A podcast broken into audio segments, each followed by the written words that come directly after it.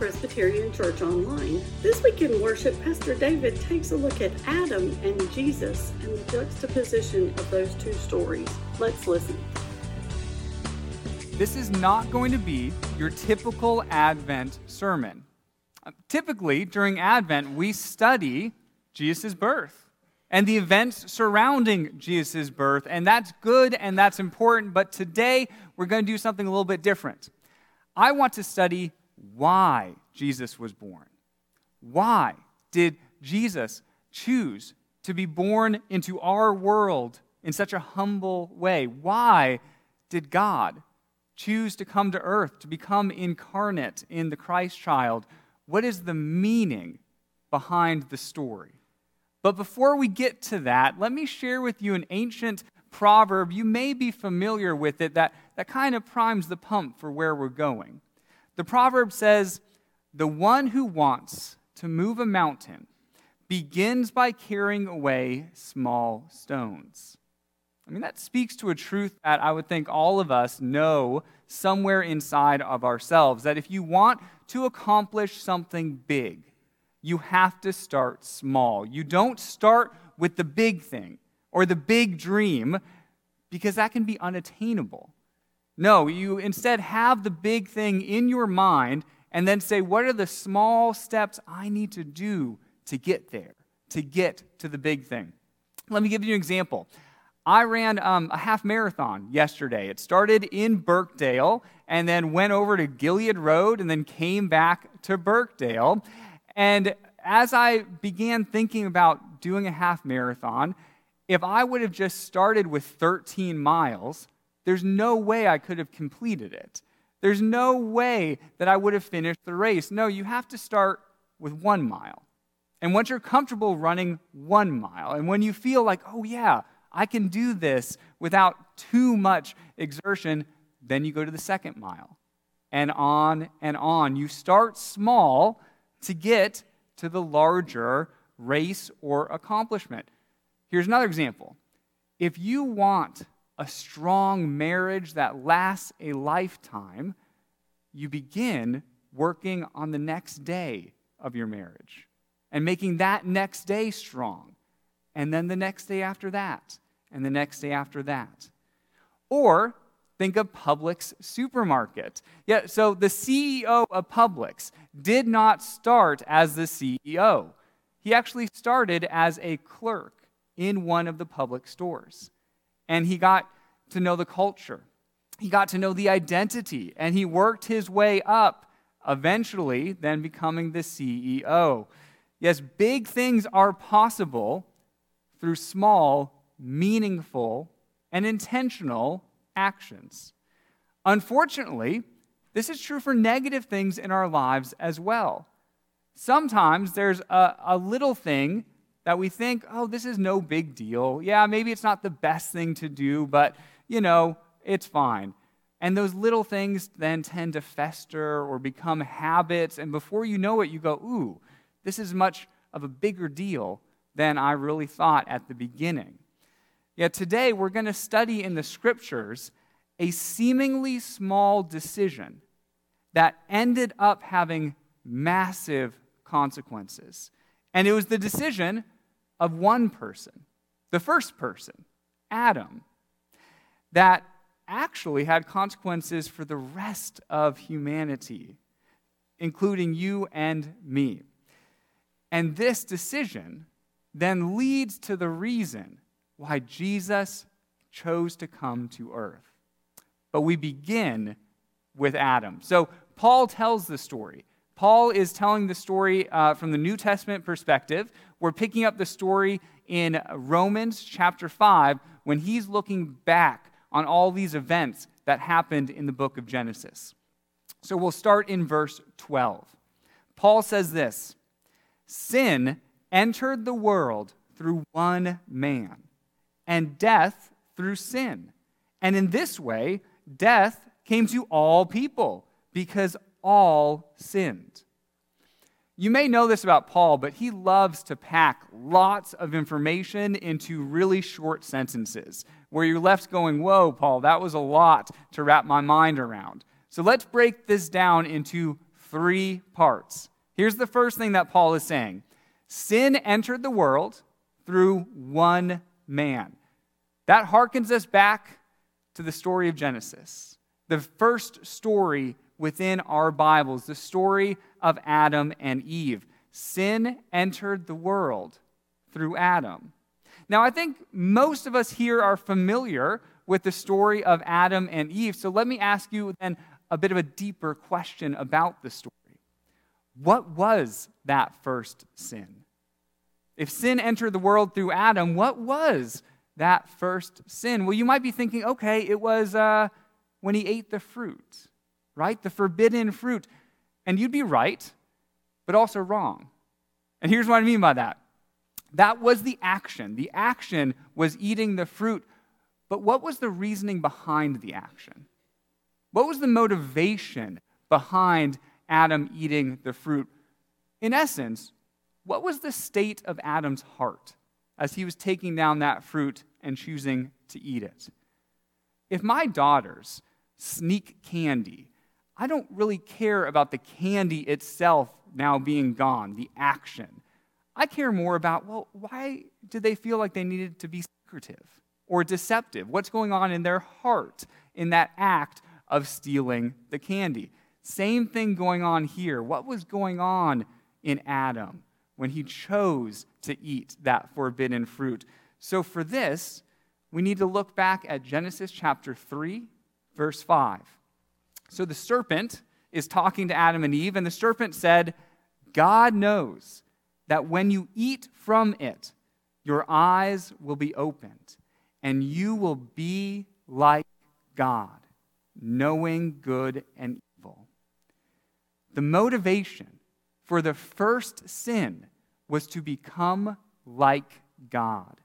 In essence, in eating that fruit, Adam is declaring his independence from God. He's saying, God, I don't think I need to live under your rule and authority anymore. I can become my own God. I can rule my own life. It's like he's telling God, I don't think I need you anymore because I can become like you. I can put myself on equal footing with God. I would argue that this is still the primary motivation for sin that humanity deals with that humanity has this innate desire within them to be the gods of their own world. So, sin and the motivation, the desire to become like God, entered into our world through Adam. That's the first thing that Paul is sharing with us. And then the second thing Paul says is then death entered through sin. Adam and Eve became mortal because of their desire to be like God. Again, we have to go back to the story of Genesis chapter 3 to understand this. A little later in the story, in verse 22, it says, And the Lord God said, The man has now become like one of us, knowing good and evil. He must not be allowed to reach out his hand and take also from the tree of life and eat and live forever. What this is teaching us is that Adam and Eve were created to live forever. But they chose to sever that relationship with God, and then they were no longer allowed to do so. The reality of, of death, something we just take for granted, that death is the reality of our worlds. For Adam and Eve, that came only when they severed their relationship with the source of all life, God. And that's the second thing that Paul is sharing with us death entering the world. And then the third thing is that in this way, death came to all people because all sinned. So we are now included in this story. All of us are like Adam because all of us do have that internal want or desire to be our own gods, to be like God, to rule our own lives. But death is the constant reminder that we are not God.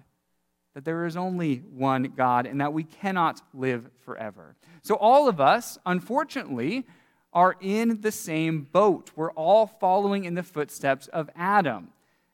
This is a reminder that this Advent sermon is thinking through the reasons that Jesus chose to come. And when you kind of look at our situation and what all of humanity has to deal with, you're getting a, a pretty big clue as to why God chose to come into our world. I mean, Jesus is called the Savior, right? And Jesus is going to be saving us substantially from what situation we're reading about in today's scripture. But before we go there, Paul explains a little bit more about this situation. The next verse says, Death reigned from the time of Adam to the time of Moses, even over those who did not sin by breaking a command, as did Adam, who is a pattern of the one to come. Okay, so most of us were taught a pretty simplistic notion of sin. We were taught that sin is simply breaking the rules or some sort of moral failing. Uh, but breaking the rules can change depending on uh, your age, depending on your life stage. So when I was a teenager, breaking the rules was like, oh, I can't say a curse word. Yeah, to me, sinning is equivalent with saying something that I shouldn't say. Well, then I grew up and became an adult, and I thought, well, it's not a huge deal. I still want to speak wholesome language, but it didn't carry the same weight as it did when I was a teenager. But now I think, well, what would be breaking the rules today? And I think, well, is it if I'm feeling maybe greedy in my heart? or if I'm thinking negative thoughts towards another person, would that be sinning for me today? You know, it, Paul says it's, it's not just the breaking of the commands that matters, like Adam did in eating that fruit. What really matters is, is what transcends the different stages of life, which is the state of one's heart. You see, sin isn't really just the choices we make. Sin is the position of our heart. And is our heart open to God, or is our heart really just looking inward to ourselves? That's, that's what Paul's trying to get us to understand here. If we're being honest with ourselves, our hearts too often are like Adam's, where we want to be our own gods. And we follow then in the pattern of Adam. But thankfully, Christmas came. Thankfully, the season of Advent is here because it reminds us that we don't have to stay in that state of being. That Jesus chose to come to earth. That Jesus chose to be born as a human, just like Adam. Except because Jesus was born, new possibilities arose for our situation. And, and that's what Paul wants to say next. So Paul then goes and says, But the gift, and this is the gift of Jesus Christ, the gift is not like the trespass or that initial sin. For if the many died by the trespass of the one man, i.e., Adam, how much more did God's grace and the gift that came by the grace of the one man, Jesus Christ, overflow to the many. So, by our human nature, we tend to follow in the pattern of Adam, thinking about ourselves first and foremost. But God came into our world to create a new possibility for our lives.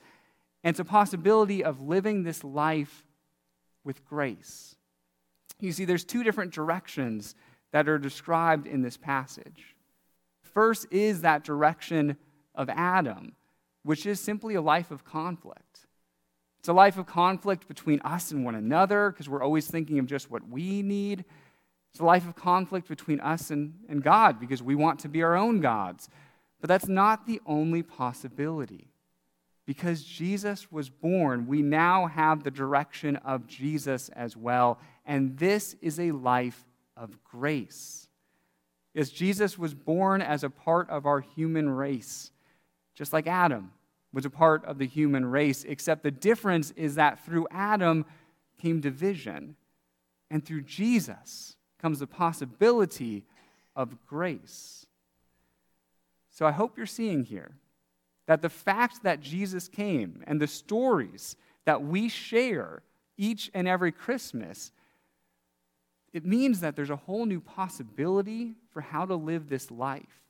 And it is the way of Jesus. Now, Paul now wants to compare these two different ways of life the way of Adam and the way of Jesus. So, in the next verse, he says, The gift of God, this gift of grace, cannot be compared with the result of Adam's sin. Yes, the judgment followed one sin and brought condemnation, but the gift followed many trespasses and brought justification. For if by the trespass of the one man death reigned through that one man, how much more will those who receive God's abundant provision of grace and of the gift of righteousness reign in life through the one man, Jesus Christ? Yeah, Paul says that the gift of grace is so much more powerful than the trespass of sin, so much more powerful that you can't even compare the two. But then he goes on and compares the two. And he says, okay, you've got this, this life of Adam, and that's a life that we're all used to living. It's a life of division, but now, because of Jesus, we have a new way of life that's possible as well. And it's a life of grace. An abundant provision of grace has been unleashed into the world because of Jesus' birth. Now, death is not the only thing that reigns in this world. Did you catch what Paul said now also reigns because Jesus came? Paul says it's not only death, but righteousness reigns as well. Now, that word righteousness in Greek, which is what Paul was originally writing in, is dikaiosune, which means to be made right with God, right, righteousness. So the word righteousness means to be made right with God. Literally, it's repairing one's relationship with God. So the Adam part of us seeks to divide ourselves from God, but then the righteousness that Jesus brings into the world, it allows us to repair this relationship that was so severed and so broken we get to choose which way of life to pursue. Is it the way of Adam or is it the way of Jesus and the way of grace? If we choose nothing, our natural bent is towards the way of Adam. So the scriptures today tell us that we can make an intentional choice to follow the way of grace. Paul, in his conclusion, makes this abundantly clear. He, these are the last words he says on the matter. He says, Consequently, just as one trespass resulted in condemnation for all people, so also one righteous act, the birth of Jesus, resulted in justification and life for all people. For just as through the disobedience of the one man, the many were made sinners, so also through the obedience of the one man, the many will be made righteous. Having a right relationship with God, a repaired relationship with God. I hope you are starting to realize that the story of Jesus' birth of a baby born in a manger is not a tame story. We often highlight the fun aspects of it, the more childlike aspects of it, of the animals all in the manger together. And that's an aspect of it for sure. But it's not the heart of the story. The heart of the story is that Jesus' birth created the possibility of a whole new way of living this life. And that's a way that's open to you and it's open to me. It is the way of grace. Remember at the beginning of this sermon, we said that you can take small intentional choices and actions, which then lead to a big result. Here's what I want to encourage you to do this Advent season start taking small, intentional steps in understanding God's grace in your life. And that probably is different for every person in this room. But to understand that God's grace has been unleashed into our world, that God's grace through Jesus Christ is present, and then we can live lives of grace. So, what does that look like for you? What does that mean for you? If you start taking small steps in that direction, and then you come back a year from now and look back on this last year, those small steps will create a large transformation that you will be absolutely in awe about. Jesus' birth may seem so small and humble, and yet it transformed the entire world. So let us follow in the way of grace. Amen. If you would like more information about Unity Presbyterian Church, please visit our website at www.unitypres.org or visit us on Facebook.